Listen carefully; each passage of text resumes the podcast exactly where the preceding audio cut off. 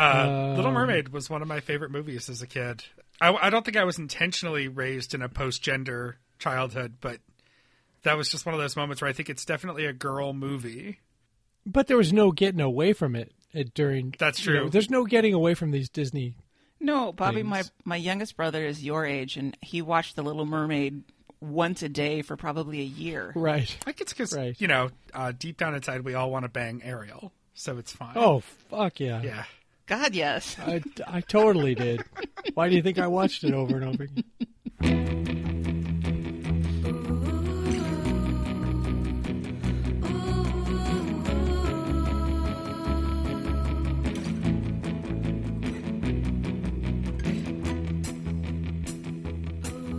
Welcome aboard the Little Red Bandwagon. We're a twice-weekly show about the show Too Beautiful to Live. My name is Mike Frizzell. I'm podcasting from the Deerblind Studios in the Mountain Room at the ranch in Manchac, Texas.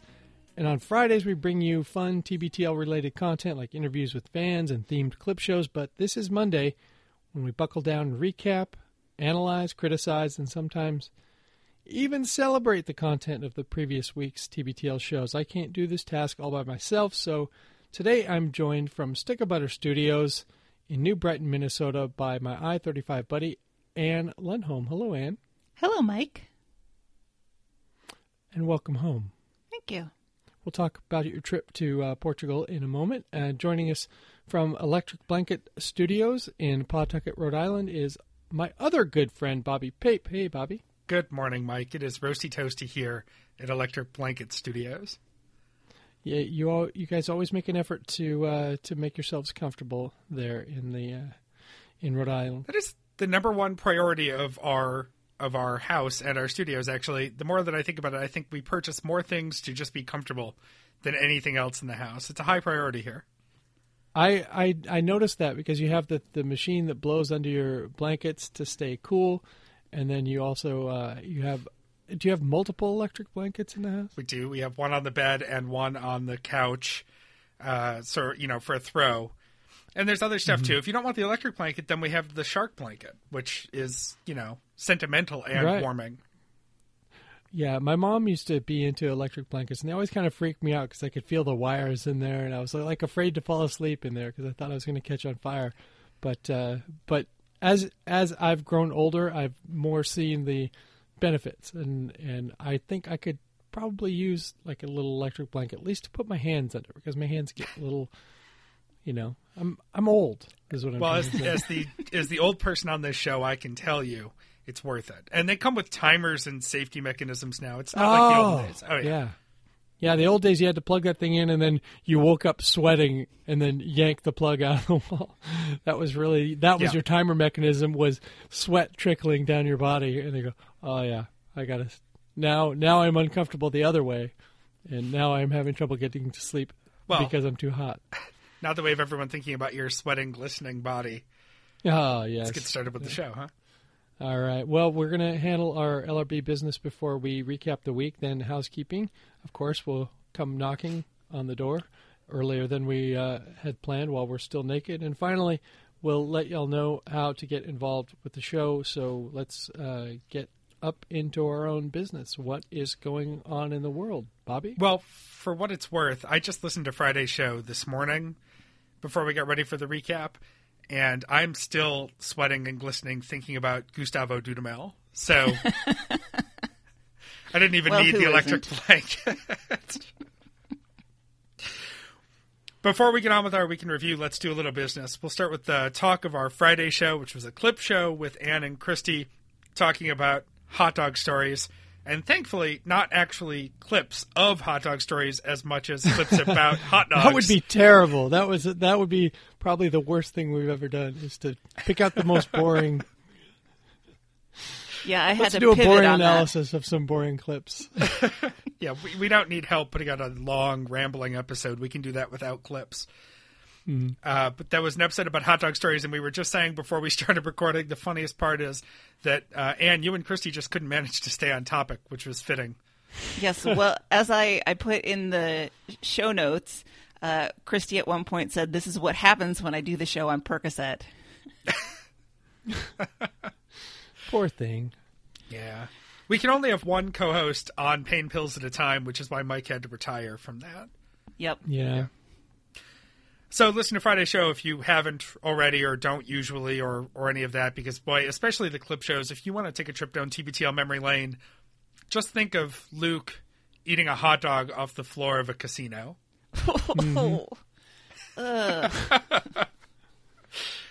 Also in LRB business, just a reminder that we have merch and you can buy it. Makes a great holiday gift for people who know about TBTL or don't. And you can find that merch at littleredbandwagon.com. Just go to the shop button. I think that's what it is. And stock up. I'm going to be putting another order in for myself just because, you know, I have to wear clothes in public most of the time. And if I have to wear clothes, they might as well be LRB clothes. So yeah. And it's high quality stuff. I'm wearing my TBTL hoodie right now. There you go. On to Anne, your return. Yes. Mm-hmm. They let you back in the country. They did. Full of Portuguese pastries. Boy, they check a lot on the trip home. There's a lot of checkpoints and a lot of scanning of various documents to make sure that I was allowed to come back in. Yeah, documents and, if you do it right, body parts. Yeah. So tell us a little bit about your trip to Lisbon. Oh, my gosh. I don't even know what people want to know. Lisbon is a lot like San Francisco in a topographical sense. It's built on 7 hills that all come together. Oh my. And then slope down to the waterfront. So you have to be in pretty good cardiovascular shape to be running around the streets there. And I am still recovering. I think maybe this is one of the signs of age, is that I came home on Wednesday and we're recording on Sunday and my legs are still aching just from overuse, but it's a great city. It's extremely tourist friendly. Everybody speaks English there, all the people that you encounter, because it's really a big tourist destination for a lot of Europe. So I was like, one night I was having dinner at a restaurant and the people on one side of me were Dutch and the people on the other side of me were Finnish, and they were all communicating in English with their servers. So it's kind of the common language around there. Is that one of the reasons you chose Lisbon, or why Lisbon? Because I've heard great things before about it, but I honestly don't know. I just woke up one morning and thought, I'm going to go to Lisbon. I have a whole list of places that I'd like to visit in the world, but somehow that just popped into my brain one day, and I went with it. And I was a little trepidatious because I didn't know what the language barrier would be, but it turns out that it's absolutely nothing. They'll greet you in Portuguese, and then if you start speaking English to them, they'll just switch right over. No problem. Well, it's good that you knocked this one out while you were still pretty young, because of the strenuousness of it, because you can go to like the Netherlands next and it's all flat. You want to, you can make Lisbon an extremely relaxing holiday because they have so much waterfront. Obviously, if you go in the summer, they have tons of beaches, but even in the cooler months, they have promenades and piers and things, and they have deck chairs all set out everywhere, and people just sit in the sun, and all the cafes have plenty of outdoor seating, and it seems like everybody's sitting around either drinking a beer or having a glass of wine or a coffee and or smoking a cigarette, and that's basically what a lot of people are there to do. So if that's your jam, you could certainly spend a week doing that. I don't know. I don't feel great about spending that much money to go and sit in one spot. Yeah, because you can have a good sit at home. Exactly. If I'm going to spend $1,000+ I'm going to need to get out and see it while I'm there. I can smoke cigarettes on my porch for with basically my Bud Light. $5 or $6 for the pack of cigarettes.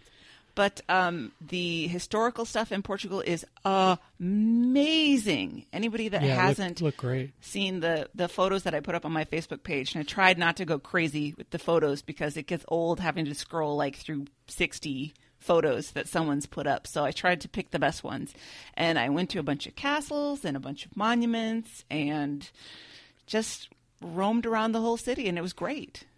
And did you just take those with your phone? Because those photos look great. Android phone. And the other thing I would like to say is that Portuguese men are extremely extremely attractive.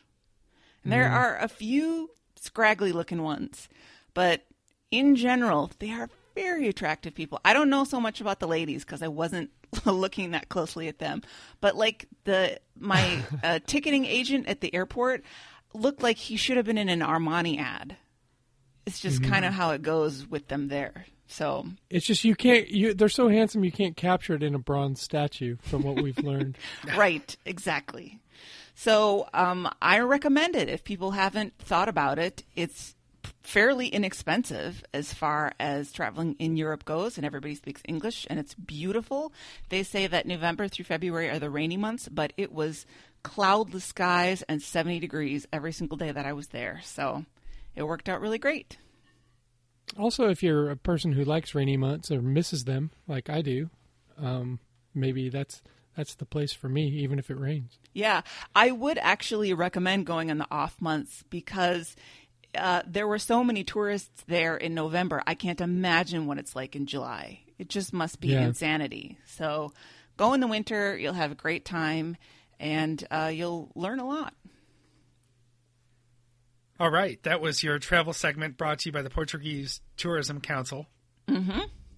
And if you want to see Anne's pictures and you're not already a friend of Anne's on Facebook, we'll dust off an old link that I know still works. That's littleredbandwagon.com/friendanne. That'll take you right to her Facebook page, and you can give her that bump. See if we can make sure I don't remember how many friends you have on Facebook now because that would be a weird thing for me to remember, but let's beat it. Let's get up to the next 100 mark. Because you had less than 100 when we started with bringing you on the show. Facebook says now we have 110 mutual friends. So that's something. Wow. You have 200. That's pretty good, mutual. Huh? Yeah. 273. So we can crack the 300 mark. That's easy. That's like Mookie Betts bowling a perfect game. Let's get you up to 300. I don't understand that reference, but all right. It's a pretty deep dive there, Bobby. Yeah. Well, you know, for people who know it, they'll know it. It's like me talking about Joel Embiid and his Cameroonian origins. We've got some throw your phone moments, but I think they're all tied to specific things during the week, so we'll bring them up as they come. But remember, as always, you get mad or you want a hug, throwyourphone.com. And an editorial note, we got on the mics a couple of days ago and recorded the very special LRB special Thanksgiving special. That's a working title. And that will drop on Thursday, not Friday. So if you are looking to escape your family or you need something to listen to while you're working on the Thanksgiving feast or getting in your car to drive to see people you like or pretend to like for Thanksgiving, do it with us. Or if you just like hearing me cry. True. If you really like hearing Mike cry, go back and listen to the 2016 LRB Thanksgiving special. But you get a little bit of it. Boy, howdy. Too. Well, I can't believe that Christy hates Thanksgiving food that much. She has just not had the right experiences. Correct. Yeah. Absolutely. And I've tried to fight with her about this before. She just does not want to listen. This is a green eggs and ham situation.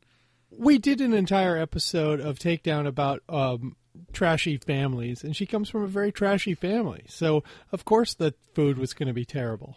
Yeah. So, you know, she just got indoctrinated with some terrible food, and she's holding that against Thanksgiving for the rest of her life.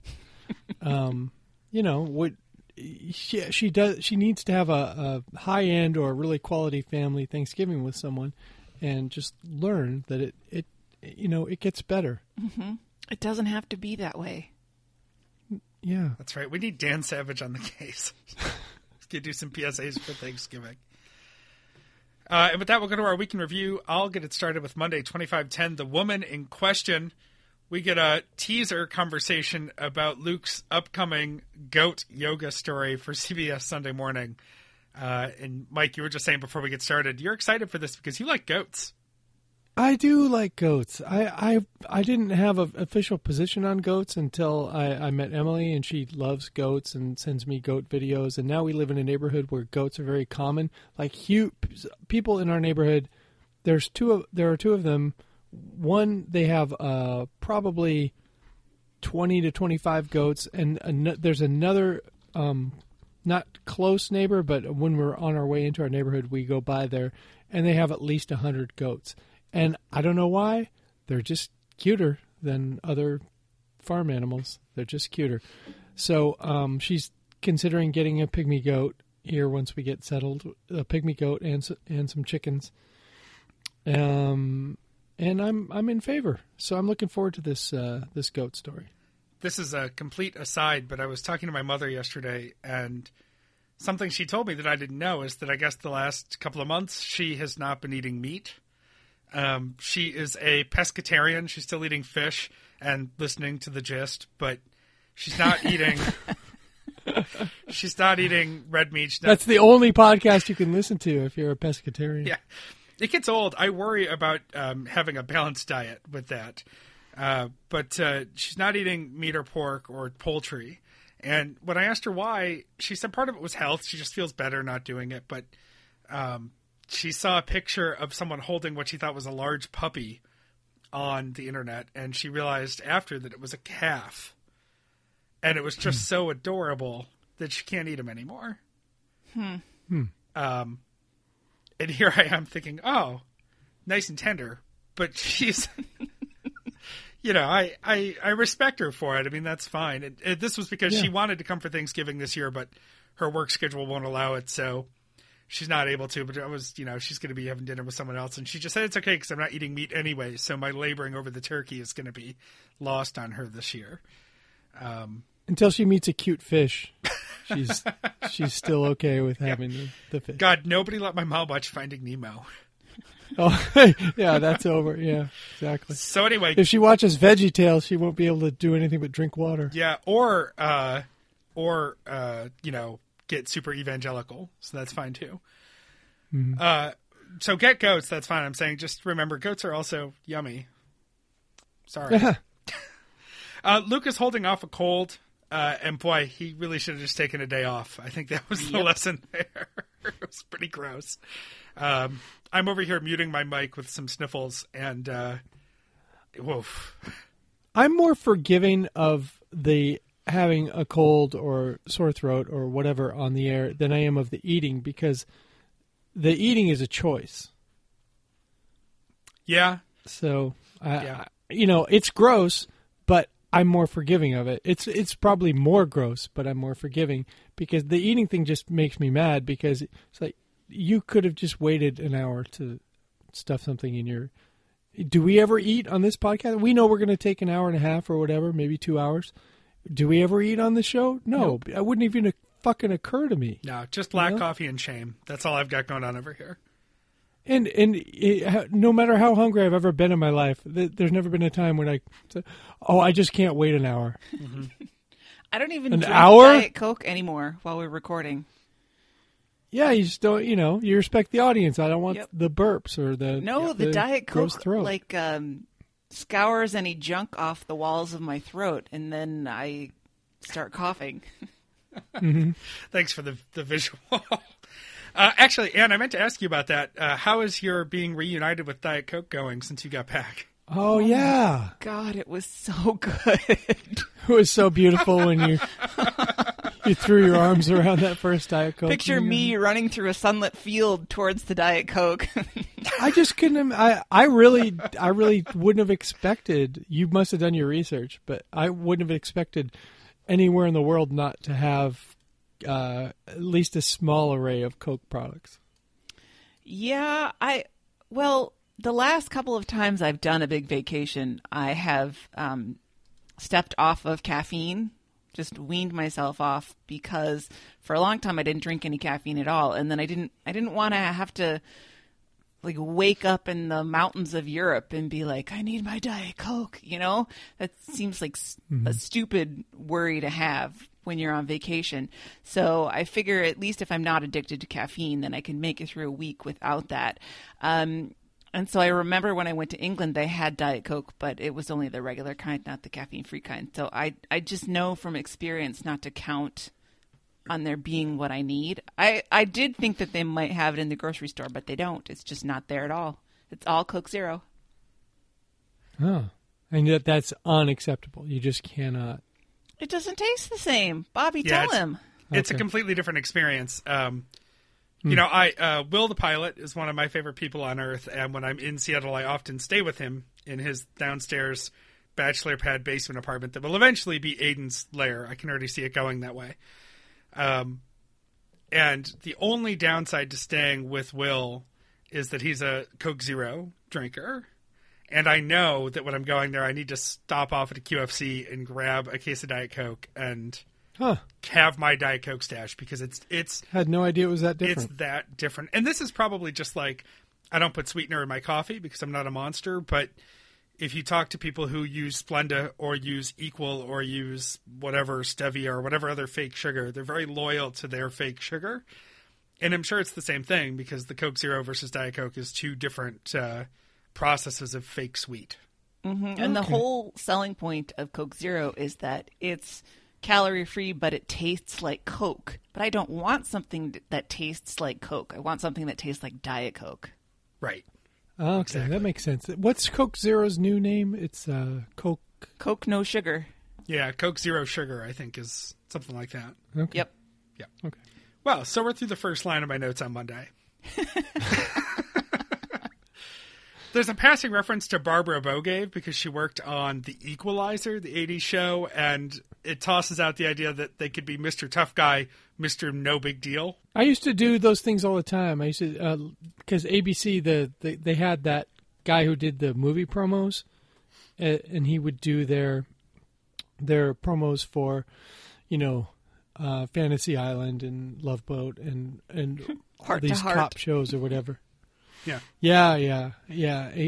So, yeah, I used to come up with all kinds of combinations back then. I can't remember, like, the names that I used to use, but it'd be like, she's a lesbian lawyer. He's a cop from the wrong side of the tracks. Together, they're the eagle and the cowboy, you know. Shit like that, and that's I think that's what they were hearkening to. I would so watch that show. Right? It sounds like that they could learn a lot about life and one another. That pairing. Yeah. Mr. Tough Guy, Mr. No Big Deal. Yeah. They have lessons. Oh no, I meant the eagle and the cowboy. I feel like. I feel like a lesbian lawyer would have a lot of eye opening to do for the cop from the wrong side of the tracks, and sure, the cop from the wrong side of the tracks could help the lesbian lawyer. He has a lot of streetwise tricks. Yeah. To teach her. Boy, when's pilot season? We need to work on our upfront. Yeah, right. Am I right? The eagle and the cowboy. We get an early mention of an email from listener Rebecca, who is a podcaster, and I believe that's – I should have checked. The name of her podcast is suddenly escaping me, but I know people really, really like it, and I've been meaning to – Oh, it's called Group. Yes.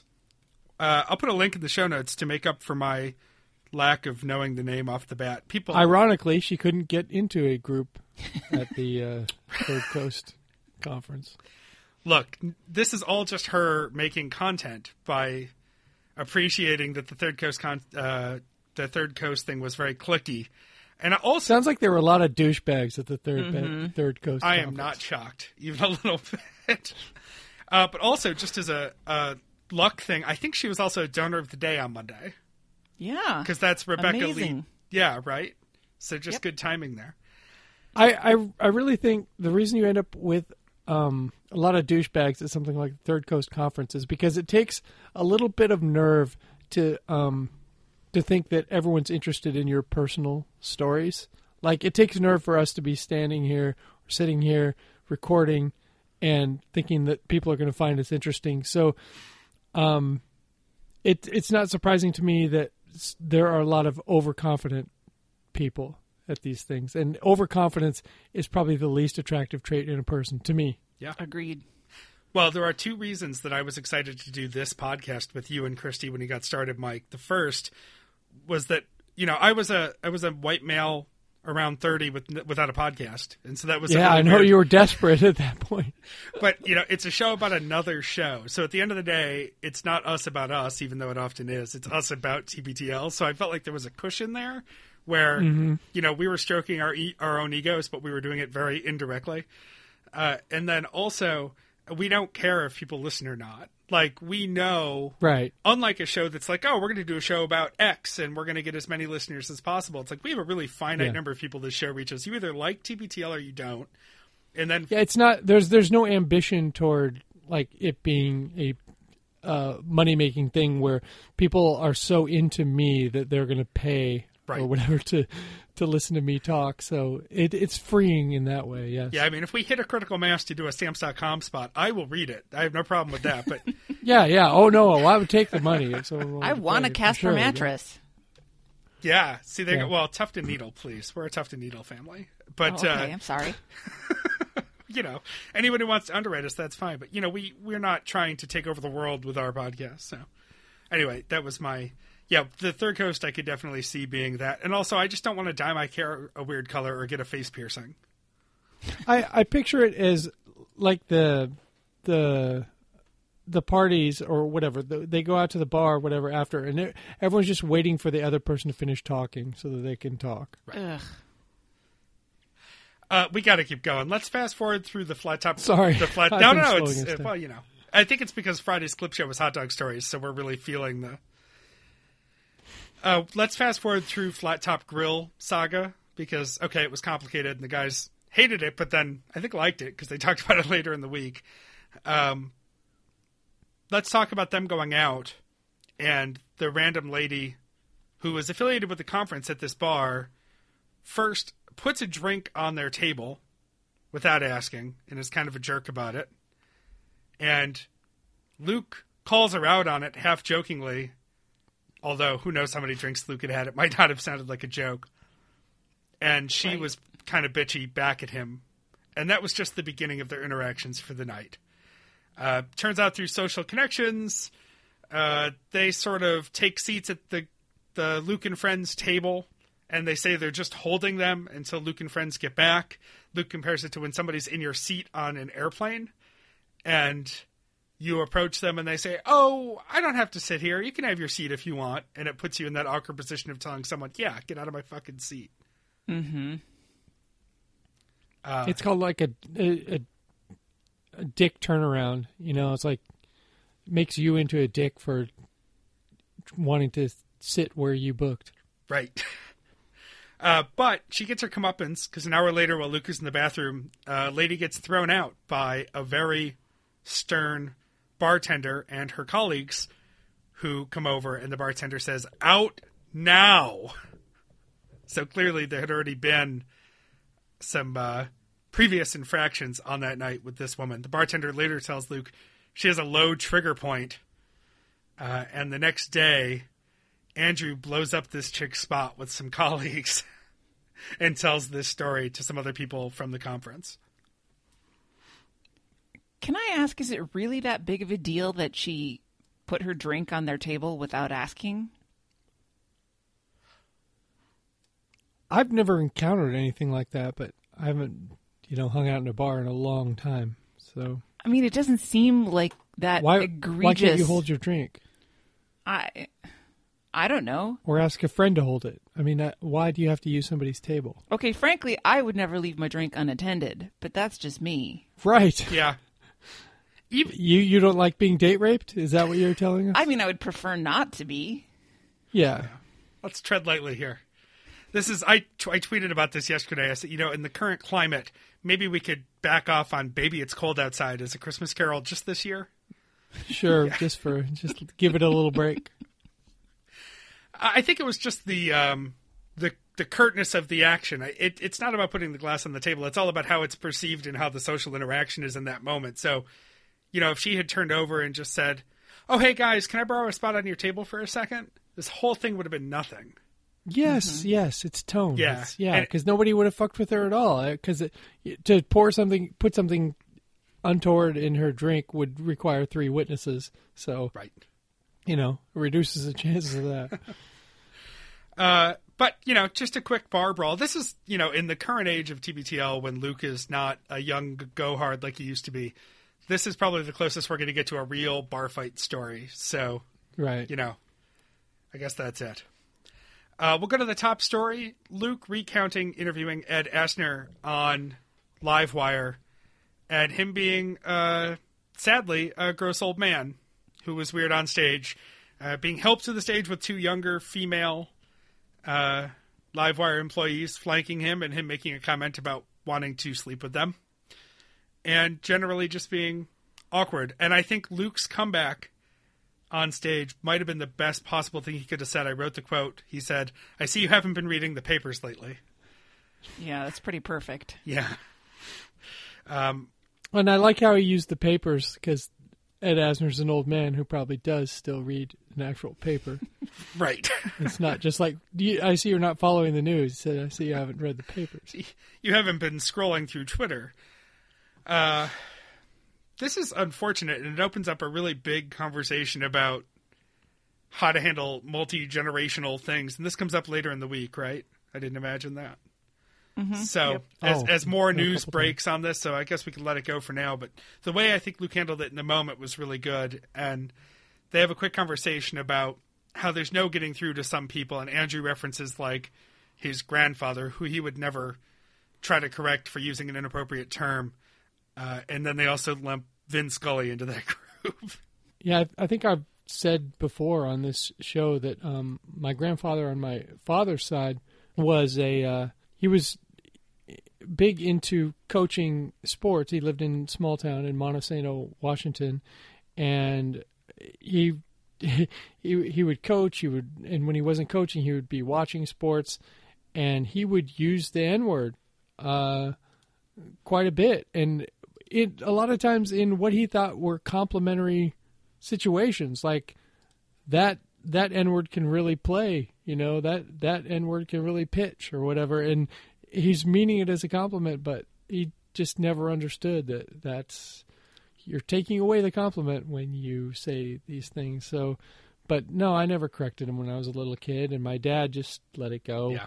And my dad never used the words, because he knew a lot of N-word guys, and but he just didn't want to rock his dad's boat, you know. I think it wasn't worth it. It's really hard when especially with the age thing, and there's a power dynamic there and a sort of a respect dynamic, mm-hmm. that I think it makes it much harder to say things to your grandfather, to correct your grandfather or your father or anybody. Notice that we're not really talking about correcting our mothers and our grandmothers. It's all about men, but... Yeah. Because we're horrible. Some of you have potential. We know we're horrible. Yeah, I always just hear the Big Lebowski quote about Chinaman. It's just, dude, mm-hmm. Chinaman is not the preferred nomenclature. That's what runs through my head. Yeah. You know, later in her life, my grandmother was increasingly weird about race, but it's particularly strange to us. It was because... when she was in high school in rural Ontario, Canada, she had a black boyfriend. And it was a little scandalous at the time.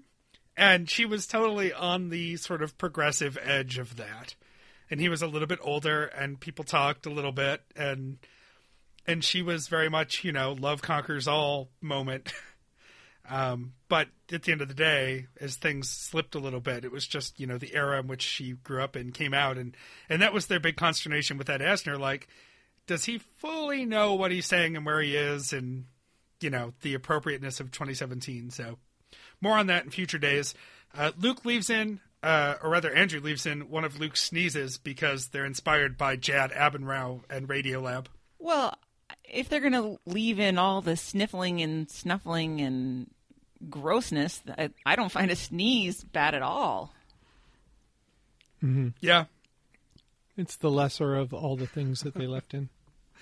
We get an email from Boss 10 Jill saying that she tips $20 on the first day at a hotel to her housekeeper to ensure a good stay. And once again, we get sort of the line with Andrew about whether or not that's tipping or bribing. It's a little too transactional for him.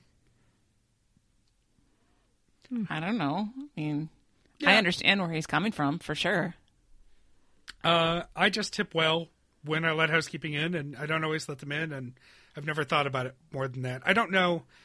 You know, it's one thing to bring chocolates on a flight and sort of hope, but try not to hope too much that you get free drinks. It's another to really make a power play for extra soaps and shampoos. I don't want or need the hotel soaps and shampoos that badly. Nope. When's the last time you're like, oh, if I only had another... hotel room shampoo. Sometimes I would rather go to a drugstore and buy my preferred brand of things just so that everything works the way it works. And I'm not that picky. I'm a pretty lazy guy at the end of the day, but you know, I don't want to smell like mint and citrus because I'm using whatever the Holiday Inn Express local shampoo brand is. All right, we get a quick yoga goat tease again. And I believe there's a picture. Well, they said they were going to use a picture of a goat on Luke's gut, but instead they used a picture of Luke holding an adorable goat for the show picture. Oh, yeah. I thought they were going to use a picture of his gut hanging out with a goat on his back. Oh, right. That's the way that's what I thought. I heard it. Whatever it was. That's what the goat yoga is, right? They climb on you. Yeah. We'll wait and see how deftly that gets edited when it airs. Yeah. See, that's the thing about those pieces, those CBS pieces, is it doesn't seem like after Luke shoots it, like he has any input on the editing process. So right. if the editor likes him, then we won't see his gut. Well, I think, but who knows? Maybe some of the gut stuff is some of the best stuff, so they can't leave it out. Who knows? The trick is to slip your editor a 20 on the first day of editing. Right. Yeah, on the first day of editing, and then you know you're going to get a good edit. Right. Yeah, you could just pixelate my gut. All right, Tuesday, 25/11. You better keep your nose clean in Pottstown. They start off the show by calling each other son and dad, and that's a little bit awkward. I know Christy was pretty upset about us calling each other daddy and, you know, all that stuff last week. That was a pretty entertaining part of the show. Andrew asked Luke to send him the drop that he used to fix. Luke rejects it. He thinks that bad drops or badly edited drops are part of the show. They're rustic. I beg to differ. If Andrew wants to edit the drop, please allow him to do so. And then this is the first we hear of Andrew's new Twitter account, @WalshDraws, which I am now a follower. You and of which I'm now hundreds of other people, I think. Yeah, it's probably well into the three figures at this point. And it is Andrew's pictures that he's drawn for Draw Something. I was a Draw Something user for a brief period of time. It was probably about 6 months when I used a tablet a few years ago. And my drawings are very much different than Walsh draws. And my mother-in-law is the same way as Walsh. She draws very detailed stuff. She really enjoys the drawing process. But I look at it as like a round of Pictionary. I try to draw something in less than 5 seconds that can win the clue. And I take pride in that. And mainly I take pride as a compensating deal because I know I can't really draw, but I know I can communicate. So the Pictionary version was very rewarding for me, but it didn't stick long-term with me because not only did I stop using a tablet, but, you know, Pictionary is very rewarding in the moment, but when you have to wait for someone who lives somewhere else to log on to their account and then make a guess on it, it's not as great. So Walsh Draws has 285 followers and I have 274. Oh, no. How does that make you feel, Bobby? Pretty terrible. The fact that as the time banditers catch up, you're gonna lose this battle. Andrew's doodles from 4 years ago have more followers on Twitter than I think I put out some pretty good spoofs. I mean, anyway, it's hurtful. Yeah, a little bit. Sorry, I interrupted. Luke is still sick on Tuesday, and Andrew's finally getting better. His tongue's finally getting better. Luke's sickness manifested itself on his flight home to Seattle, and a flight attendant said that he sounded like a piggy. Talk about hurtful. That was horrible. You can't help it, you know? I don't know. When he got home, he got a care package sitting on his bathroom counter from Carrie, which included a bottle of NyQuil, which he indulged in, and then found out that NyQuil is a drug and does leave you feeling drugged. Oh, yeah. I'm somewhere in between Andrew and Luke on that kind of stuff, too, because it does induce long periods of sleep, and you do kind of feel weird when you wake up because you wake up at a different time than you normally wake up, and you feel still a little lightheaded, but I'm almost always a little grateful for the rest because it's really hard to sleep for more than, 20, 30 minutes at a time when you're really sick like that. Luke he's decided that even during his leisure time, he's going to travel. So he went to Seattle for the last Dinner Party Download, the Last Supper. Then he knows he has to go to LA for goat yoga, another session of goat yoga, and then back to Seattle for the, he's got suite tickets to the Hawks Monday night game, which that's pretty awesome. Mm-hmm. So top story. He gets more news of Ed Asner's dickish moves from backstage. I guess he was even worse off stage than he was on. And that led to them deciding that was the tiebreaker on them. They're not going to use any of the interview because why promote the man's book when he behaved horribly on your set, and already they didn't feel like they had a lot of content that was not weird or, I don't know, uncooperative, because he was playing his grumpy role on the stage, thought he was killing it. Good for them. That's a tough decision to make, because they're the kind of show that could really make or break. I mean, not just on an Ed Asner interview, but just in general. I mean, they're passing up the opportunity to bill a star in their show description and their title that could get them more downloads. And, yeah, that's tough. I mean, I don't listen to every episode of Livewire, but I might if I saw that it was a celebrity-studded lineup with Ed Asner. Well, he has a lot of liberal cachet, for sure, but it's pretty good foreshadowing, this Ed Asner stuff, for later in the week when the Al Franken news comes out.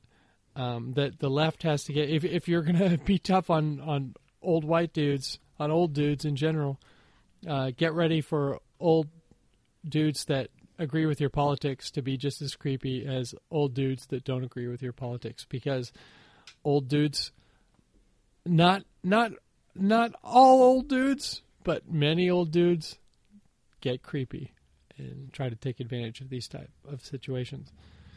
There's an email from Marcy and it said it got weirder as it went, because they sort of asked, like, who was there and, tell us how it came off. And she said it got weirder as it went. And that's not surprising, because at first you're like, and then you find out as the interview goes along, though, that's who this guy is. He's a creep. But yeah. Andrew talks about how he would not vote for Bill Clinton these days, and that led to a talk about whataboutism, which is a really common thing now, which each party uses to excuse the boorish behavior of their own candidate. It's like, remember how boorish that other guy was? This kind of reminded me of when I was growing up, and I would feel that I was being treated unfairly in comparison to my brother, and I would complain about it to my parents. I was like, well, but you let Carl do this, but you let Carl do that, but you said Carl could have this. And my mother would say, we are not talking about your brother. We're talking about you. So I would say, we're not talking about Bill Clinton. We're talking about Roy Moore. Or we're not talking about John F. Kennedy. We're talking about Donald Trump. Or we're not talking about Harvey Weinstein. We're talking about Al Franken. I understand there's a context to all of this stuff, but it's useless to compare one to anything else. It's just stop with the whatabouts. It doesn't help us get better as a society. Yeah. It's not useful. Just because so-and-so was worse doesn't mean that whatever we're facing now gets a pass. Yeah. But the Clinton stuff, the part that kills me there is people talk about things that Bill Clinton may have done or really did do. I don't think there's much of a doubt. 20 years ago, 30 years ago, we want to have high standards, and we want to have higher standards. And just generally speaking, we want to have higher standards than we had a generation ago. And so we can't fix mistakes from the past, but we can be better now as people, right? I mean, we can roll out a verdict on Bill Clinton now. We can stop idolizing him as a leader of the not very liberal left, if you want, but you can remember all these things in context of a time and place too. I mean, I think the Clinton thing was really big during the late months of the Trump candidacy, which was, during the debates when Trump trotted out all those alleged victims of Bill Clinton right before one of the debates and said, yeah, it's too late to impeach Bill Clinton. It's too late to not vote for Bill Clinton, but it's not too late to not vote for Donald Trump. Let's learn from those mistakes, not use them as an excuse for doing things the same way in the future. These guys got into a really good conversation about this. This was a very thoughtful episode of TBTL. Yes, I agree. I also think that there's a line between what someone like Roy Moore did and something like Bill Clinton and John Edwards and others did. You're talking about illegal acts versus unfaithful acts. Right. Yeah. I don't know. I think that gets lost too. No one talks about that. Like when you're trying to get at a 14-year-old girl, that's not only creepy but illegal. Having your extramarital affair, that's just creepy. That's just wrong, but it's not illegal. Right. I think we're at a point where we're trying really hard not to minimize women's experiences with this. And so if you say, oh, well, I mean, Bill Clinton was a scumbag, but he wasn't a scumbag who broke the law. I think we're getting into some danger of minimizing what happened to those women. So I think people are really afraid of that, and that's why the distinction is hard to make right now. Right. Mm-hmm. Well, and also there's the power dynamic part of all of that with the Louis C.K. stuff that's happening right now. I mean, Monica Lewinsky was in a position where there was a power dynamic with Bill Clinton, and even if something is consensual, is it consensual for personal reasons, or is it consensual for the greater picture of pressure from that environment? And I get that. I just think there's a spectrum. Yeah, oh, absolutely. And comparing illegal to unfaithful is a lot of shades there. They're all bad to different degrees. Right. Depending on where your values lie. I think that liberals have spent so much time criticizing conservatives for being hypocrites that we're really afraid of being hypocrites ourselves. Yeah. Yeah. I do want to note that it was at this point during TBTL that Christy Wise paused the show, I think, to email who we've been calling Ghostface Listener and to tell that person that this is an episode to go listen to. And I was really glad to hear that because I do think, for two straight white guys in committed relationships, they handled this with a fair amount of tact. Mm-hmm. Yeah. Yeah, I think we all had the same thought. Like, let's get GFL back in the loop on this episode for the least. Email from someone who uses or used to use vomit bags on flights because Luke had said, who uses these things anymore? Luke uses this as a jumping off point to say that he used to get carsick, and it led to a farting incident that he blamed on his friend's dog, but it seemed like nobody was fooled by that. Finally, an email from someone who was disturbed by someone playing video games and then biting their nails within earshot. I'm not sure if it was on a flight. I believe so. But it was. Yeah. Yeah. If you can hear someone's biting their nails during a flight, that's some loud nail biting for sure. But yeah, let's put in some earbuds, and I don't know what we can do about the nail biting, but we can. My mother was an offender one time on the airplane. I forget, we were probably going to San Francisco or something, and she was just playing one of those stupid little phone games that every time you make a match or you do a thing, it chimes. And I heard it, and I was like, oh, God, Mom, that's not cool. But you know what? I am not my mother's keeper. It is not my place to police her behavior, and she would not accept it from me anyway. And then eventually some lady in front of her turned around and asked her to turn the volume down, to stop it. And then after we got the plane, my mom was mad about me. She was like, did you hear that lady tell me to turn my volume down? How dare she? And I was like, well, Mom, it was pretty fucking irritating, to tell you the truth. Yeah. And you can just click on settings and just mute the sound. You don't have to put in earbuds. You just mute the chimes. More on that later in the week too, actually. That's all I have for Tuesday. Then let's go to Wednesday, number 2512, Catch the Pathos. Andrew mentions that he has built up his Draw Something following. He went from, what they say yesterday, 3 followers to now 165 to whatever, 285. Bastard. As of this recording. And then they spend some time with him explaining the Draw Something rules to Luke, which does not interest me as a non-Draw Something player.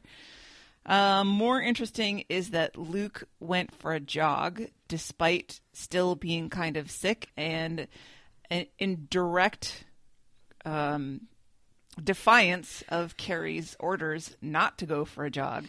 And he feels really justified by that because he's feeling great now. And Andrew's made a really funny observation that at least it's a secret jog and not a secret boat anymore, which is much cheaper and less likely to get them into trouble, and this is really an indication of their age. I guess we'll just have to hope that Carrie didn't listen to this episode, or it's not a secret jog anymore. Well, this is, you know what they say, starve a fever, jog a cold. I like right. that. Yeah. It's really catchy. They get into wrestling talk. Boy, wrestling comes up a lot on TBTL. It always surprises me because Luke watched this documentary on Ric Flair the other night, who was one of the people that he loved growing up. One thing that always delights me is that Luke was asking Andrew if he had had any awareness of wrestling growing up in, quote, Valley Center, Ohio. And Andrew just says, Valley City. And Luke's like, God damn it. And that always makes me laugh because Luke cannot get the name of Andrew's town right, no matter how hard he tries. He says Valley Center every single time. It's very unmemorable. Yeah. So I give him a break on that.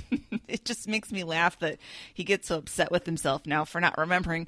But Andrew was not particularly into wrestling, unlike Luke, who always loved Ric Flair, and now feels a kind of a kinship with him because of the documentary and the serious alcoholism that Ric Flair pursued throughout his lifetime. Luke talks about how Ric Flair said he always had to go find the party, which Luke really feels that he understands. And I guess he didn't really even get clean until really recently, so Luke's ahead of the game on that one. And he mentions that he, at this point, probably won't do another big blowout trip to Vegas anymore because he's just beyond that. He can't go that hard anymore, and he doesn't want to go that hard anymore. So, but what a change 10 years makes. Yeah. Oh, we all hit that Vegas wall, you know. If you're a regular visitor there, you hit this wall where you kind of start seeing through it. You start slowing down. Your metabolism slows down. The last time that I went to a buffet in Vegas with my brother, it wrecked me. I realized I don't want to eat all I can eat, and it's going to keep me from being any kind of fun to be with for the next 8 to 12 hours.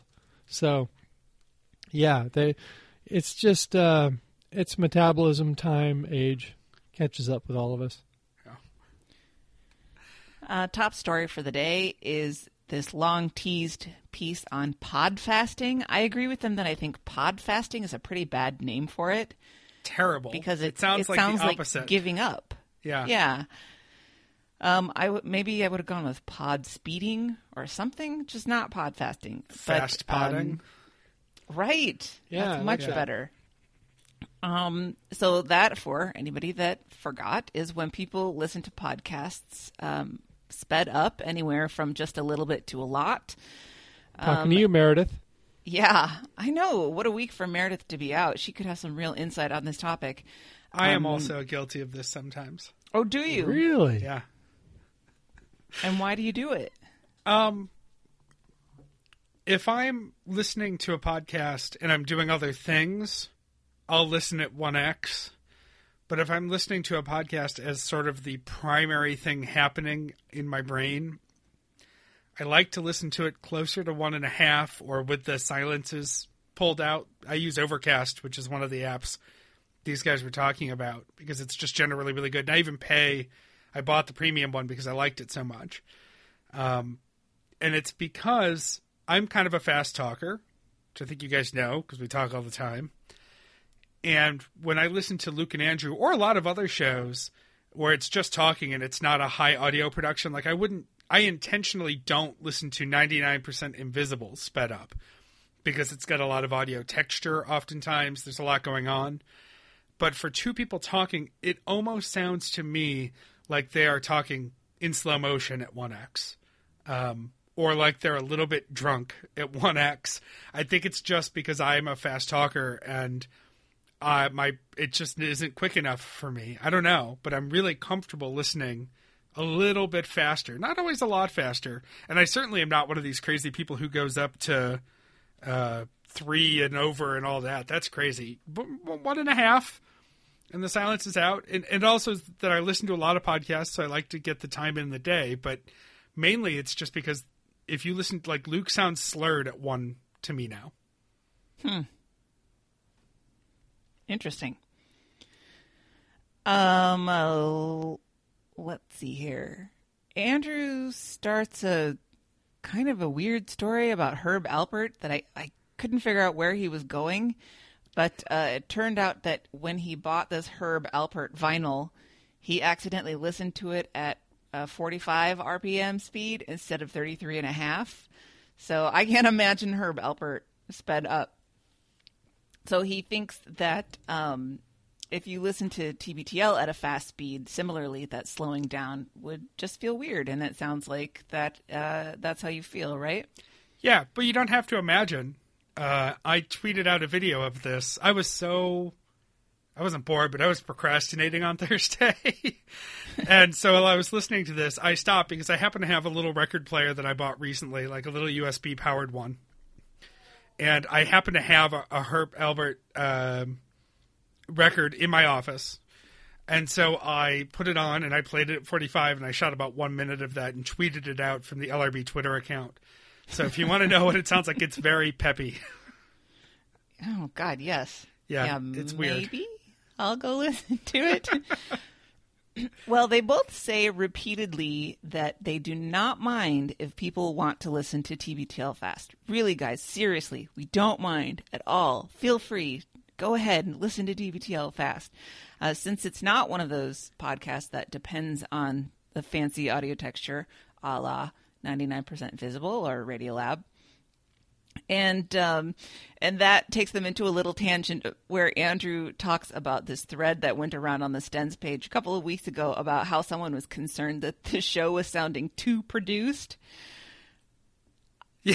Guys, I love you, people on the Stens page, but you crazy if you think that TVTL is sounding too produced. Yeah. Just the fact that they're actually trying to like hit a more consistent ad break and maybe sometimes actually talk about the top stories does not qualify as overproduced. I don't think we're in any danger of that happening. And Luke kind of laughed at that thought himself. So I think we're fine. Then Andrew kind of calls out his own what he calls his mixtape hypocrisy. So he's all fine with anybody listening to TBTL any way they want to. But when he crafts his mixtapes, he is so adamant about the order in which things are listened to and the way people listen to it that he's just gone to the point where he makes it one big long track so people can't monkey around with it at all.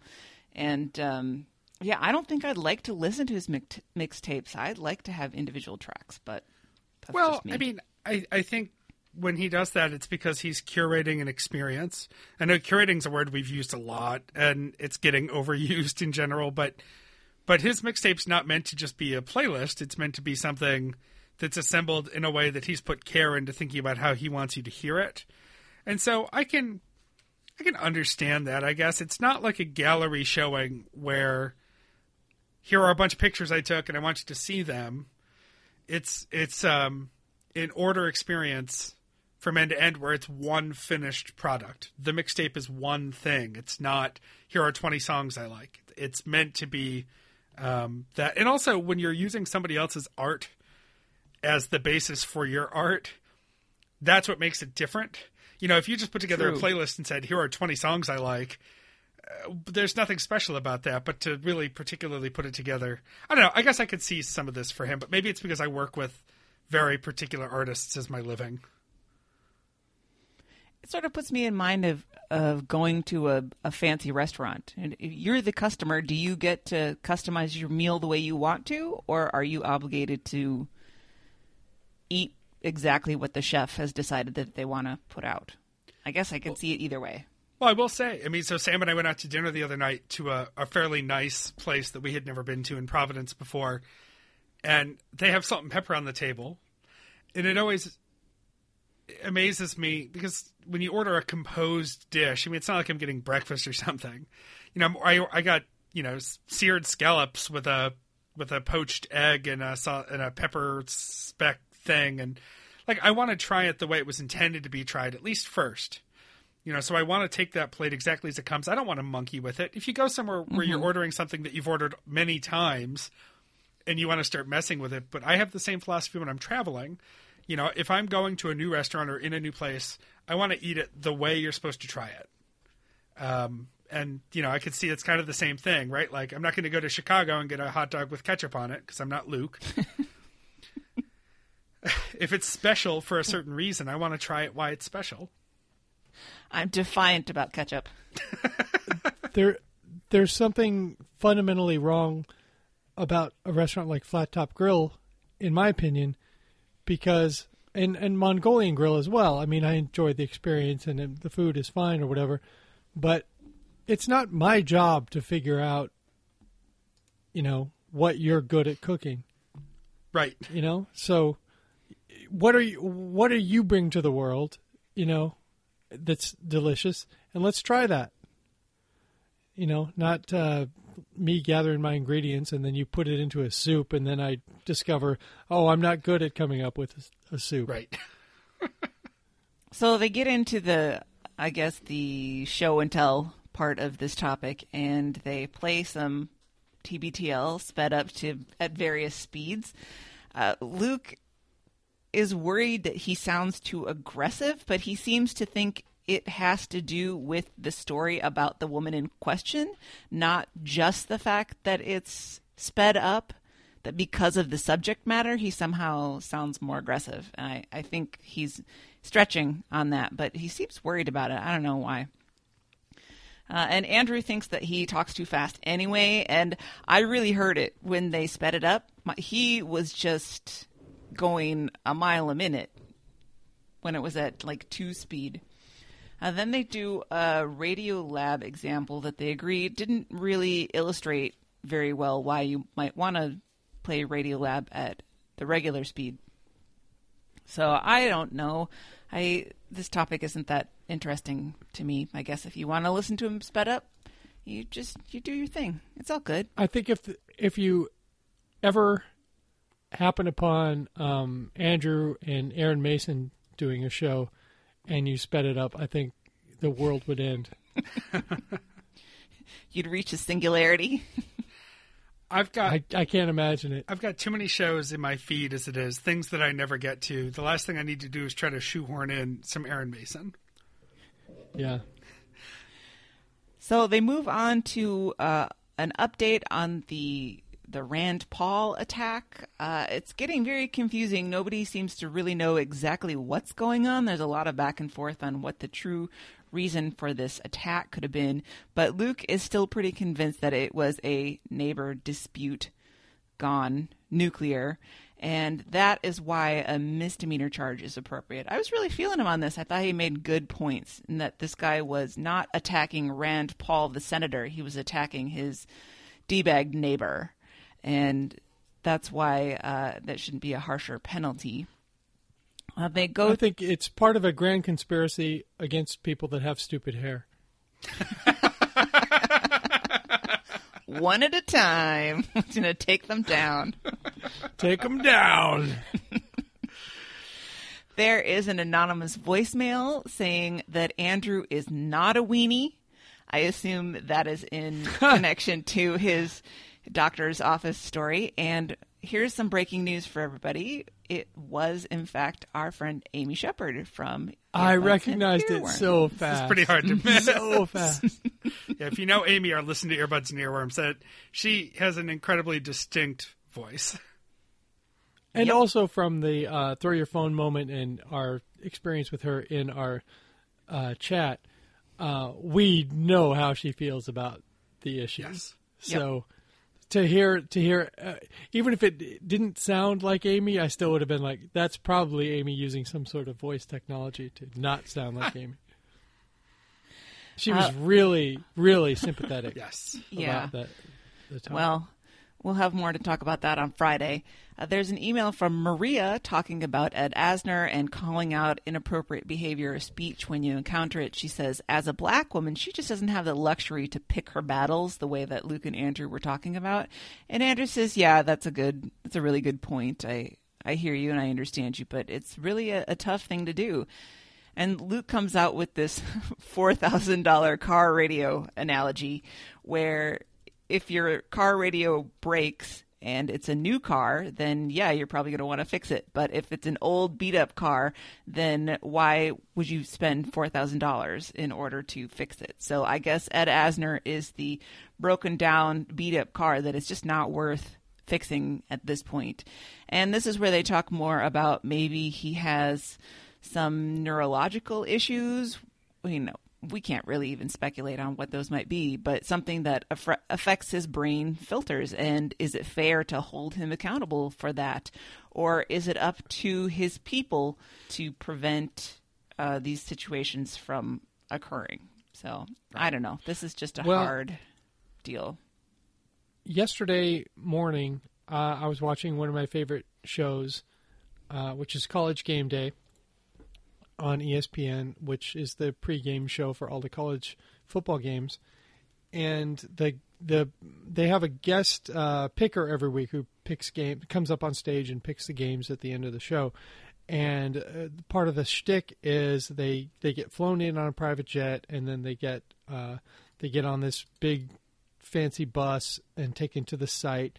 And then once they're at the site, they're escorted from the bus to the stage by an ESPN employee, a reporter. I guess she's a reporter. I'm not sure.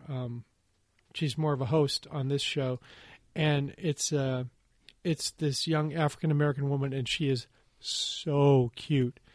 And I've remarked to Emily before, and she rolls her eyes because she thinks I like all beautiful women of any color on TV.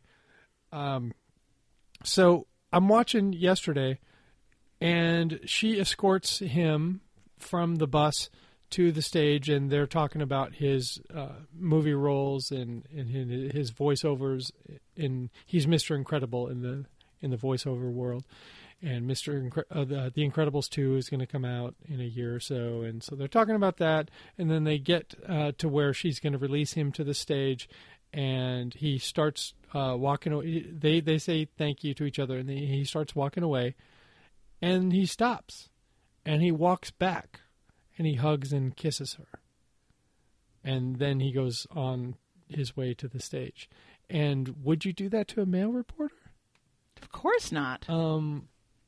This is just, I mean, he's 73 years old. And I just think as old guys, I think we don't get to hang around attractive young ladies as much as we used to. So when that happens, when they're forced by their job or whatever it is to hang around with us, we take advantage of it. And it's just horrible. Because when he turned around, I'm like, Craig, because I like Craig T. Nelson. I was like, don't do it. Don't you do it. And he did it. And it became a news story. And it might not have been a news story 5 years ago. But yeah, because of what's going on right now, which is great, it is a news story. And take heed, old geezers. You know, and I, if I live to his age, I hope that people will correct me if I am doing this stuff, because there's no reason that this woman had to deal with this. So, she shouldn't have had to deal with this. Maria Taylor. And is she hot or what? I mean, she is hot. Yeah. And there's nothing wrong with that. Now I gotta look. She always has the best clothes. She's beautiful. Yeah. She's so cute. But that doesn't mean we can hug and kiss her. She's a reporter. Right. She's not a hug and kiss girl. That's a different service. Is that a job? In some countries, in some states. Yeah. On some websites. She's not a comfort woman. Right. Oh, God. Not Coach. Somewhere Dahmer is just crying in a corner. Yes, well, you know, if Coach were still coaching, he would be resigning today, and Dauber would be getting his interim status. That's right. That's a deep dive for you, Coach fans. I think we're all wrestling with a difficult problem now. All of a sudden, I think there aren't any easy answers for this one, other than creepy old guys don't do it. But thank you, and we don't have to deal with it, Mike, for speaking to your generation so boldly. Hey, you know, you're with us in spirit. I'm with us in actual age. I mean, why do it? You just look at the lady. That's fine. You know, point out to your wife how hot she is and make her roll her eyes. Yep, that's fine. Yep. Do that. This is just like how I always make fun of Sam because she's got a crush on the Mysteries at the Museum guy, who looks like a less disheveled version of the Trivago guy, if you haven't seen Mysteries at the Museum. Well, I could go for that. See? That Trivago guy, he was like, when we first saw him, he was like 40, and now he's like 75. Yeah, he's a road warrior. It really catches up to you. I mean, when's the last time you think he slept at home? Why am I supposed to take his word for a good night's sleep when he looks like he's never had one? That was only the first ad. After they got all the feedback, they made him tuck his shirt in. Yeah. Right. Hey, trust me, you're going to be so well rested when you stay at this place. Like you? No. Did you know he's a German soap star? He's an American guy. Wow. I don't know if he still lives in Germany, but he did live in Germany, and he was on a German soap playing like an American rock star. No wonder he's exhausted. Those things are relentless. I knew there had to be some explanation for him. Yeah, Trivago is a German company, so I guess that's how they found him. Thank you for unlocking that, because I was like, why is this guy at age 45 or whatever, why is he finally breaking through as a spokesperson? There had to be an explanation. Yes. Well, now that we've solved that mystery, the last thing for Wednesday is that Andrew begs no one please make any Catch the Pathos merchandise, because they think that's actually a really good idea for merch. A plea that Bobby disregarded immediately. Well, and I learned made a beautiful tropical shirt. I learned from Luke. Tell me to not do something, and it's the first thing I'm going to do. Yep. And then a little interesting tidbit they dropped is that they are in meetings with APM for merchandise creation. So we might get some actual licensed TBTL merchandise. Yeah. They've been meeting with APM about merchandise for 2 years now. I don't understand why they just don't do it. It's not that hard. Right.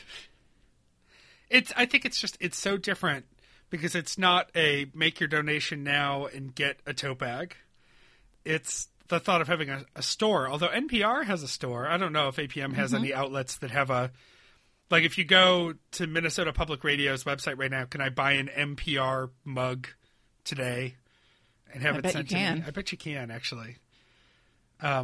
The thought behind my t-shirt, by the way, was just that if you went to the mall to the kiosk that does the airbrush t-shirts, because you just wanted one, you know, mine is a unique product. You'd have to go get your own and show them kind of what you're looking for and then let them do the caricature for you.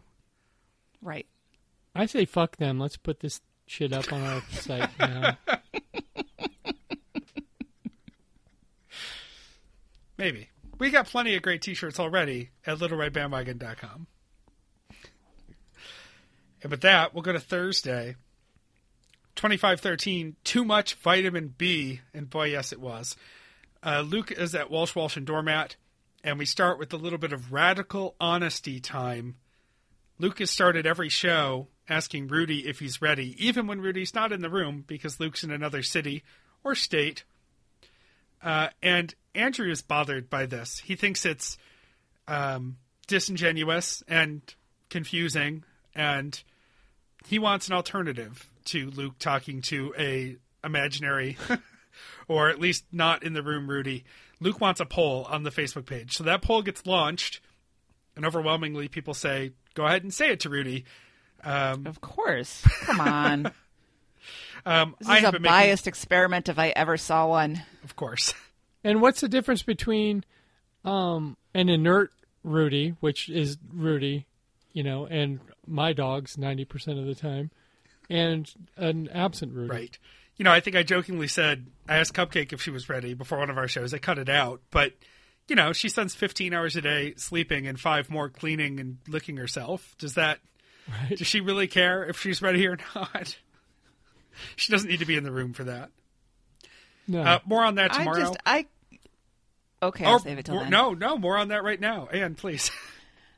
I am in the camp of wishing that it would go away.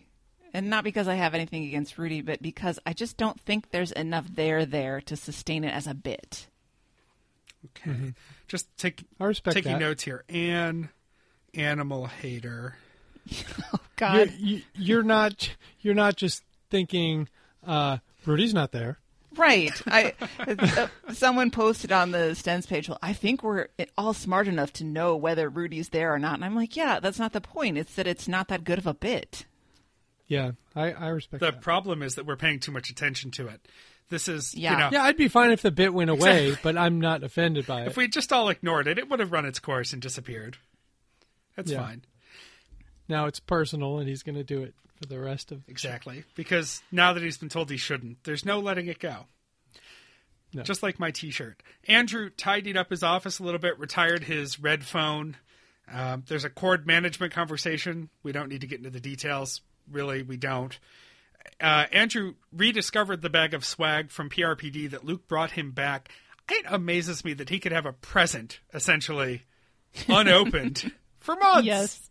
I can't. I get excited. I run to the door like a dog when the mailman gets here. Mm-hmm. How could I? I couldn't possibly be given something by Luke or apparently dropped off by Carrie based on the note that they found in it and not immediately rip it open and see what's in there. Or find out when you're going to be allowed. Right.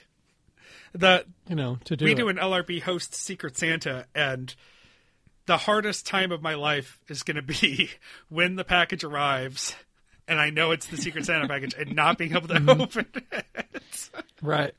And hopefully we work out our scheduling this year so that things will actually get there before the recording date. Well, I think we've all been properly...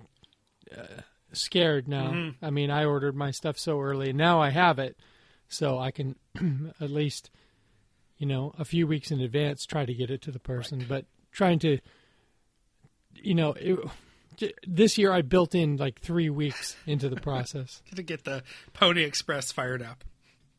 Yeah. So that swag actually went into this week's Hey Dummies video, which is pretty great. We don't usually recap the Hey Dummies video, but this one's worth watching. Luke is either climbing or falling on the ladder to physical comedy, and he did a nice job with it. Yeah, it was really funny. Then we get a conversation with Dinner Party Download's Brendan Francis Newman, the other half of Dinner Party Download, in which we talk about all the people who are going to be on their Last Supper show in Seattle, including Vitamin B, the human script punch. He kept playing this so hard, and it just reminded me, years and years ago, I commissioned a rap from Rapmaster Maurice for friends of mine who were getting married, and he called it Vitamin L because it's the vitamin love. Right. Mm-hmm. Vitamin P is pretty good, too, except it's already taken by an actual vitamin. Brendan Francis Newman's one of the executive producers, I guess, of the Paris Review podcast now. So it sounds like despite the end of DPD, he's going to land on his feet. And we get some of his life story, including the fact that he was just a dirty burnout in the 90s in Seattle who was trying to get to Alaska and ran out of money. And despite that, yeah, I'm kind of into him now. I was really charmed by him in this interview. And I don't usually like dirty hippie burnouts. Yeah. My man competition radar went off a little bit, so I guess that makes sense that women might like him, because I got the vibe that he would outclass me in a social setting. He tells us that they passed on a Game of Thrones actor for their Last Supper show because they felt like it would just sort of blow up the dynamic of all the other friends and family kind of guests that they had, and that they weren't. You bring a dragon on stage and yeah, that's all people want to talk about. So they didn't want to blow everybody outside of the water and mess that up. There's some Kerouac talk. I believe this is where Andrew admits that he was at that Bukowski bar reading Bukowski on his phone because he's a walking cliche. And they ask Brendan about his calling TBTL the Wu-Tang of podcasting, which he swears he doesn't remember. Well, I hope that if they are the Wu-Tang of podcasting, that we are all somewhere in the family, right? I think we have to be. I think that's how that works. We're putting out the unlicensed cut. Right. We're going around collecting tracks from Luke and Andrew and other people in the TBTL universe, and we're selling them to some pharmaceutical dirtbag. God, that is actually surprisingly close to what we're really doing. Yep. Yeah. This is minus the money. Well, yeah. Well, you know, you can make those jam money donations at littleredheadbucket.com. Take care of the family, would you? And if you want to give us how many millions did they get for the exclusive? Oh God, I don't remember. Too many. We'll make you some exclusive content, I guarantee. Oh yeah, for that amount. Yeah, send us an offer. We can absolutely fire up these mics and make something just for you. Yep. Something in my notes I didn't put on the run sheet, but Luke calls Spokane the Inland Empire of Washington. Yeah, the Eastern Washington is part of the Inland Empire. We actually use that name. I don't know that name out of the context of the actual Inland Empire. So, well, I know they use that for like Eastern Orange County and such, like in California. Right. But it's like Third Coast. It can be both the Gulf Coast and the Great Lakes Coast. There's a regional education for people like me who didn't know that. Mm-hmm. On a top story, I think this was teased earlier in the week and got bumped to today. This is the Change.org petition for the new school in Farmington, Utah, who have voted to be the Phoenixes. And the petitioner is concerned that this will also be pluralized as penises, which sounds like penises. Who would pluralize it as penises? Nobody's going to do that. Children, I think that's what he's worried about. Cruel children. No. Nobody would know. If they had only not written the cheer song about the big swinging phoenixes.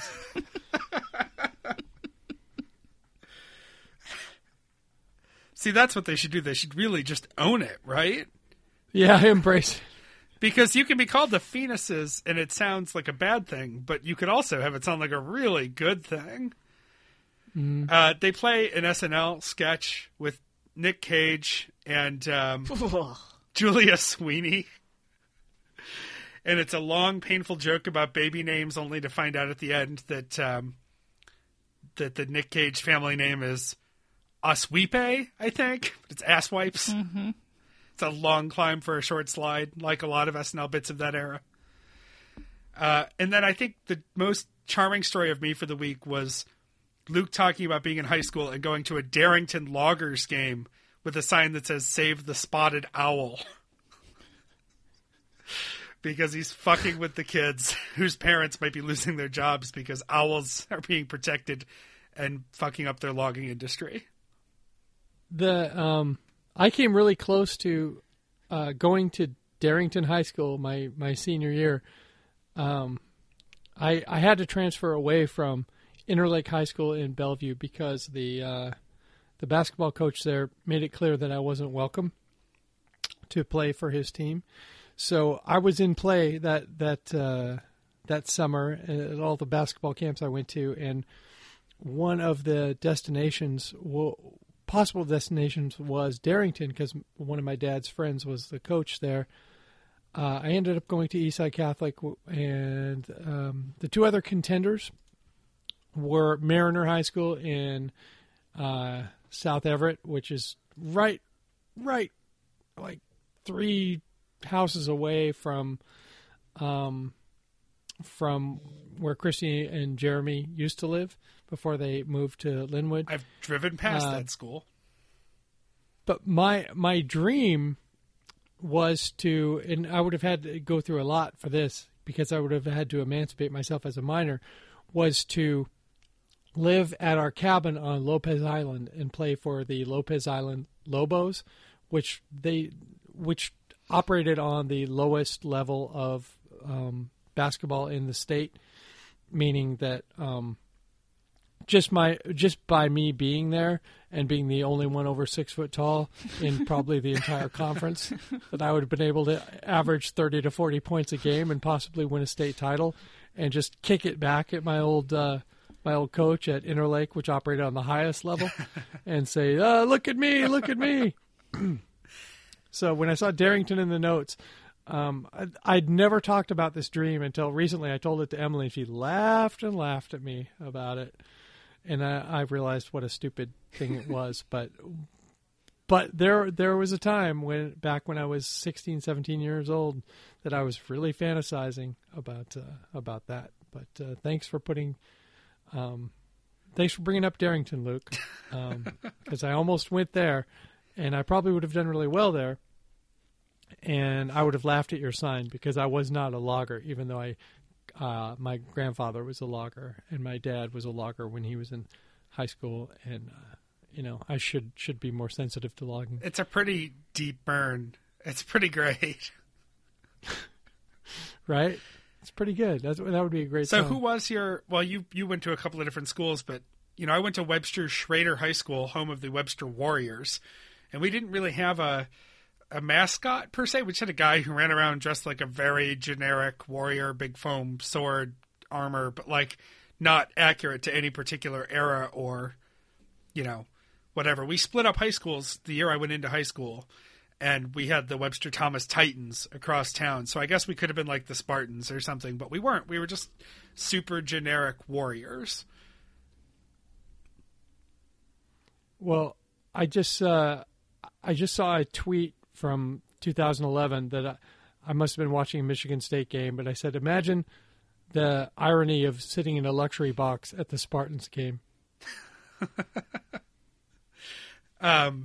And what was your high school sport team? I went to Roseville High School. We were the Roseville Raiders, similarly generic. I think the mascot was a wolf, though. I don't know where that came in. That's... Well, we were the Eastside Catholic. We were the Crusaders, which is an awful thing to be. And well, at least it makes sense. Yeah. I mean, it's a more specific form of rape. There's a lot of prayerful rape and pillaging going on. Sure, but I mean, Ann's team's playing at Mexico City this week, so whatever. We get some other suggestions here from the guys. We get the Darrington excuse me, not the Darrington, the Farmington Snapchatters, the Lollers. There's a tangent about Bodie McBokeface and how we can't let people name things when they think they're being, quote, random. Then we get the Farmington gig economies and then the Farmington task rabbits, which is pretty great. I kind of like that one. Yeah. And there's a good sponsorship opportunity there. You could be like the, what's the New York soccer team, the Red Bulls? Just, you know, really own it. Really? They did that? They went there? I think so. Isn't there a soccer team called the... I'm the wrong person to ask. Oh, yeah. Right. Well, because, Mike, didn't I subscribe you to their official magazine for a little while? Yeah, the Red Bull magazine. Yeah. Yeah. Mm-hmm. Also, the Los Lobos band would have really changed the shape of people playing for the Lobos. I feel like they would automatically have a fight song. It would be terrible. Yeah. Yeah, I mean, they barely, Lopez Island barely had enough guys to play basketball, so having a band would have been quite a luxury. Yeah. But I really think I could have scored 40 a game there. You know, just drag him to a championship?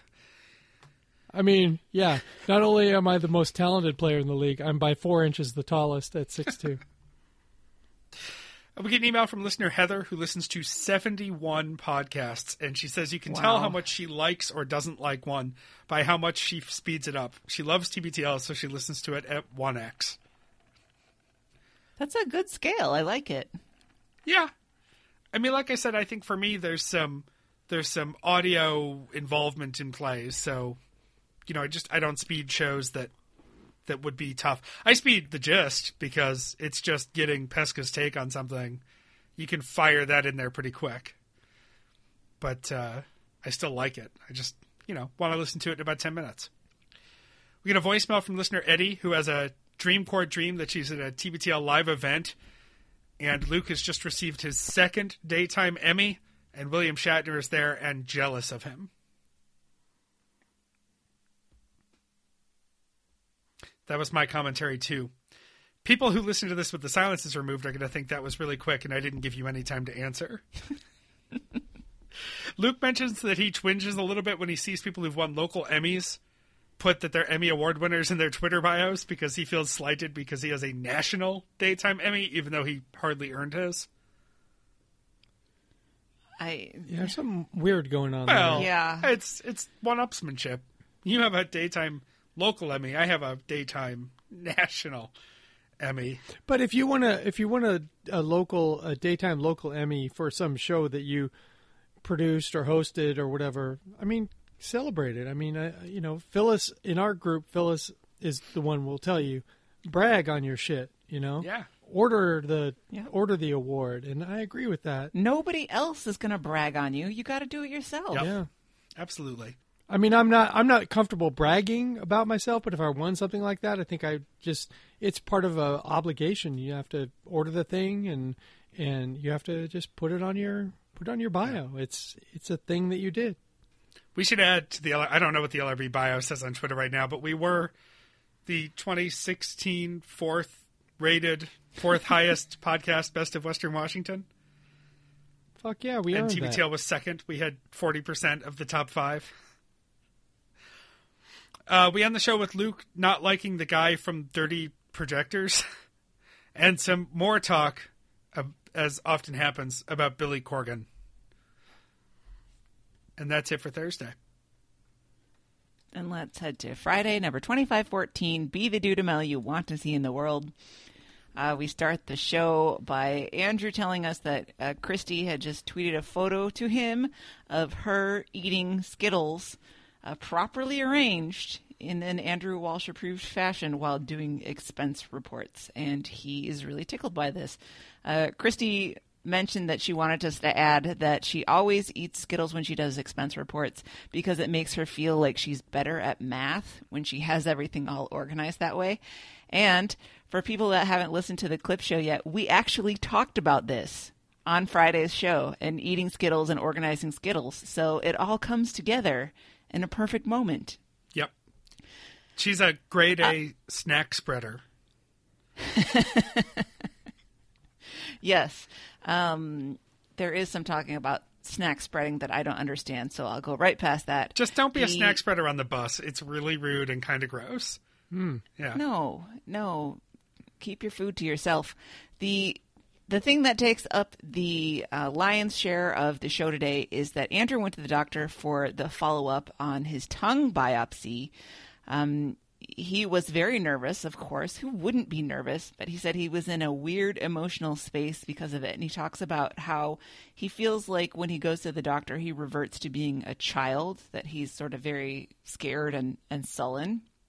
He has more of a fear of doctors than I think a lot of people have, but there are plenty of people that are not happy at the doctor's office. So I don't think that's anything too strange. He says that the nurse who talked to him before the doctor kind of gave him a heads up on the results, saying that was really nothing that he had to worry about, which he really appreciated.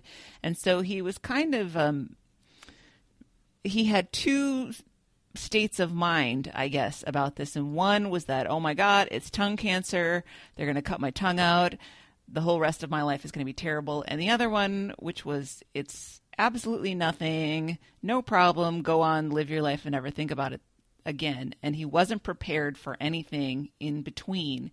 And so he was really thrown when the doctor told him that they're precancerous cells. So he needs to get the rest of them taken out. And he immediately has started worrying because of the last experience getting them taken off and the really extreme reaction that he had. And he's very anxious that the doctor thinks he's a baby. I'm really going to give Luke some props here because I think Luke said all the things that we wanted to say to Andrew about this, in that he's got to stop beating himself up over this because there's absolutely nothing to be ashamed about. Not knowing if you have cancer is scary. Going to the doctor is scary. Getting medical procedures is scary. And you can't control your physical reaction to that stuff. So expecting himself to be some sort of stoic person about it when it's clear that he's not, is just not fair to himself. So Luke says, don't spend any mental or emotional energy worrying about your doctor's opinion of you. And if you are that worried, you got to find another doctor if you feel that your doctor is judging you in any way, because it's just a waste of time and it doesn't help you. And he says, instead, just celebrate your decision to stop smoking because that was a great thing. Yeah, it may end up saving his life. Yeah. Yep. Luke just did a great job with this. So then they talk a little bit about the process of quitting smoking, and really the actual not having the cigarette wasn't as hard as Andrew sort of visualizing different situations where normally he would want a cigarette and worrying about how that was going to go. 90% of his problems are worrying about things before the possibility ever comes up. See, this is why it was so helpful to me to just turn myself in and have no possibility of getting those drugs. Sure. Because I didn't have to go through that, well, how am I going to get through like playing softball this afternoon without being high? Well, because you can't, because there are no drugs, because that's just what it is. So you've got to do your job this morning in the unit, and you've got to go play softball this afternoon. It's like, I admire people that are able to quit things like that, in a non-restrictive environment, So Good on him for that. Yeah. And he gave us an example going out to the bar, and it got to the point in the evening where, it was while he was at Third Coast, and Durs was going to go outside for a cigarette, and then Amy Wu wanted to go outside too, and Andrew was like, "No, it's fine, you guys go." And he said it just wasn't that bad. It wasn't nearly as bad as he thought it would be. So I hope that he can achieve some more peace of mind. And his doctor already said that they're going to take more extreme measures in the next removal. They are going to sedate him or give him a general. And then they talk for a while about the difference between sedation and general anesthetic, and they're very confused about what they've had. They talk about wisdom teeth. Luke says he had a general, he thinks, when he had his wisdom teeth out, but that it was a really tough experience, and afterwards he had a really hard time, which was my experience, because my wisdom teeth were impacted, so they had to knock me out so that they could cut the teeth up into tiny little pieces and then pull them out piece by piece. Andrew, on the other hand, said that his wisdom teeth were no problem. He got the sedation and they took him out, and then he went home and he was fine. So I guess you never know how it's going to go, but they're going to take care of him this time. If there was one good result for him freaking out at the doctor's office, it's now they know how to appropriately take care of him. So I think that's great. They get a voicemail they play a little early from an anonymous drunk guy who says that the needle in the tongue talk has got to stop. That's pretty great. Yep. That does not, it doesn't bother me, but I know it bothers a lot of people, but the drunkenness of that voicemail was priceless.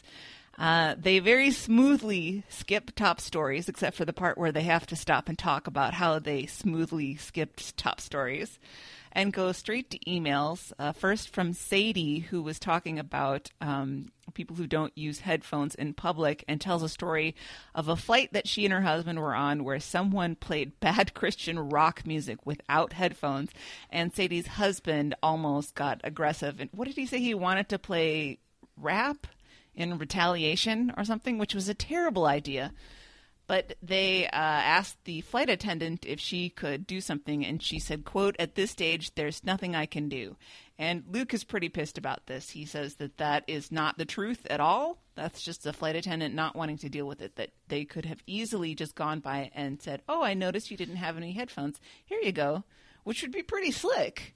That's an excellent way to handle that. Yeah.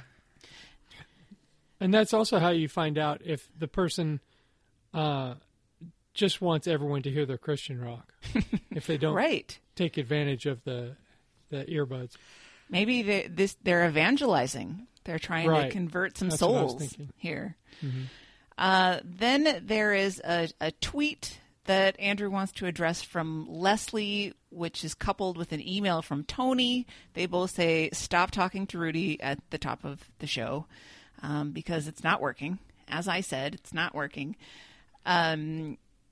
They make a comparison to this being like George Costanza on Seinfeld trying to, I guess, create his own nickname. He wants everyone to stop calling him George and start calling him T-Bone, and how the more you try, the less likely it is that it's going to be a thing. But I think Luke is getting very stubborn about this now, even though he says he will abide by the masses' decision. I am starting to get the feeling that he's going to do what he's going to want to do, and the more that people say that they don't like it, the more he's going to be determined to do it in true Burbankian fashion.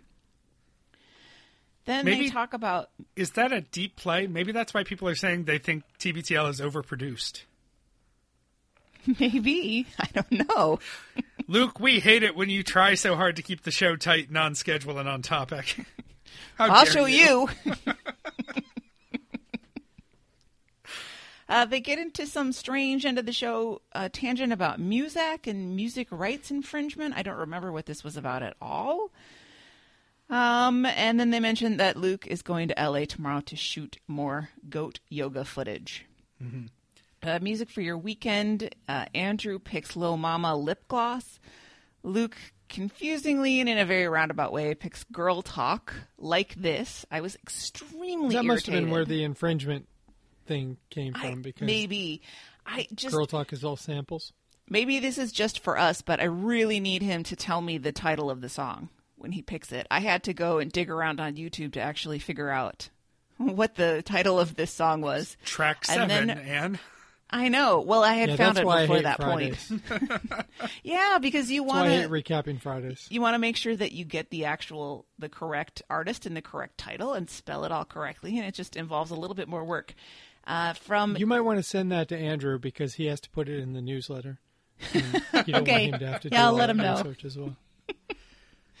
And finally, from listener Ethan, he brings us Phoebe Bridgers and motion sickness, and that is the week. All right. Knock, knock, knock.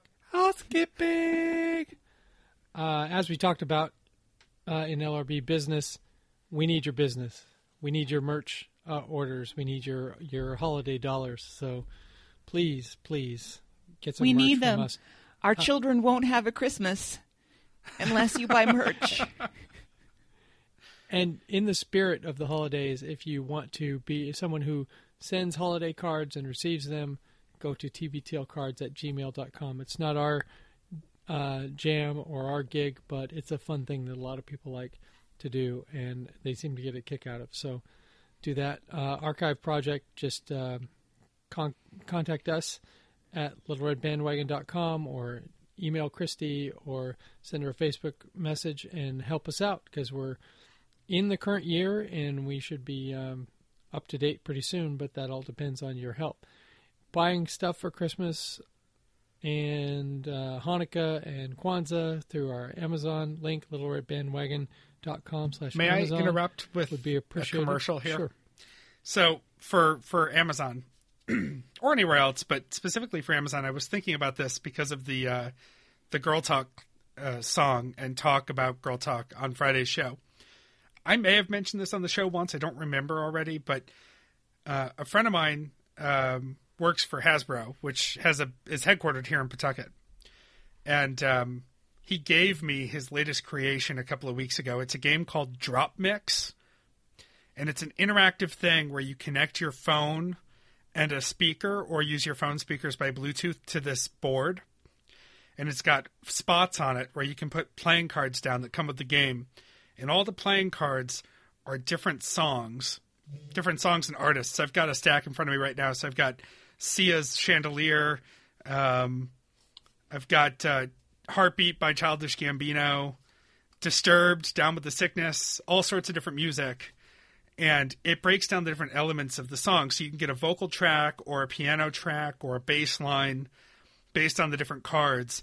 And you pop them onto the different spots on this thing, and you can create your own mixes of these different songs like you're a cool DJ. And there's competitive versions of it where, like, you can challenge other people and try to mix it before they can, or beat them to it, or play in a party mode where lots of people can be involved. Or you can just be me and just play by yourself and just mix for hours, screwing around with these different cards, making your own mashups. It's super cool. They spent years working on it because they got the rights to all this different music. And it's like $60 on Amazon. And if you have any music nerd people in your life, I highly recommend it. It is very cool. I'll put the link in the show notes. I like it that much. I think if I had anyone to shop for who I thought would get a kick out of anything musical or creatory, it's super awesome. And I'm not just saying that because a buddy of mine helped create it and design it. What's the name of the It's called again? DropMix. It's one word. And okay. It's a product from Hasbro. You can Google it too. There's videos of people demonstrating it and playing it. It's been a big hit at toy conventions and stuff. But I think it's a lot more than that too. Like, I think people who like music and deconstructing music, like if you like the Song Exploder podcast, or if you're like me and you're listening to Chris Malamfi's Hit Parade from Slate and you like the way they sort of analyze the way the music comes together, it's really cool for that. So that's my Amazon pitch. Go to littleredbandwagon.com/Amazon and buy a drop mix for someone you like or yourself. Or if you hate yourself, do it anyway.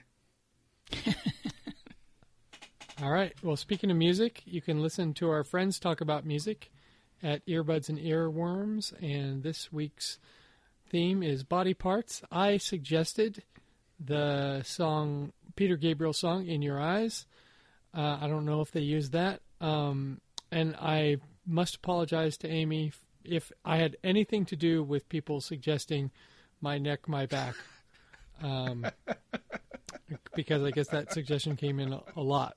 Didn't occur to me to suggest it because I knew you wanted serious suggestions. So... I'm sure it's going to be a great show, and she's probably not going to be playing My Neck, My Back. Two things. My Neck, My Back is a serious suggestion. It has multiple body parts in it. I'm not saying it's a good song or an appropriate song. I'm saying it has four. It has four. Well, if a crack counts as a body part, then yes. It certainly does. It and should. Also, I saw crack is negative space. Oh, that's true. I haven't listened to it yet, but I did see the song list because she puts in her show descriptions all the songs that she plays, and My Neck, My Back is on the description. So I don't. Oh, it is. I don't know if she just played it or referenced it and then intentionally didn't play it. That's your big cliffhanger. Well, I blame Matt Baca for bringing it to my attention. And so, you know, at least I wasn't the one who put it on the Earbuds and Earworms page. You can send us your favorite clips for our end-of-year show. Those would be most welcome, as we're going to be putting that together soon. Bobby, how do people get involved? Well, they can find us at Little Red Bandwagon. No, they can't. They can find us at Little Red... Yes, they can. They can find us at littleredbandwagon.com. They can find us at throwyourphone.com, on Facebook, on Twitter at LRB Podcast. They can email us at littleredbandwagon@gmail.com, and they can leave us voicemails and texts at 802-432-TBTL. That's 802-432-8285. I don't know why I thought that we suddenly didn't have that URL. We have lots of URLs, as I recently remembered from listening back to Thanksgiving 2016. Pod.dog also goes to our website. I think littleredbandwagon.net goes to our website. And how you like us, fam? We should just start doing that. We should just start plugging, you know, use pod.dog. I'm just checking to make sure it still works. Nope, it doesn't work. littleredbandwagon.com. It's the way to find us. Seagram's Golden Wine Cooler. Seagram. And if you want us to buy other domains, just tell us funny ones. My. Sorry. All right, really, Bruce, that's enough. Pushing the 2-hour mark here. With that, I will get us out of here before Mike. It's wet and it's dry. Sorry. Leaving it all in. Until next time, this is The Next Party. Oh, we love you, Jen. Sorry about the link. Nailed it.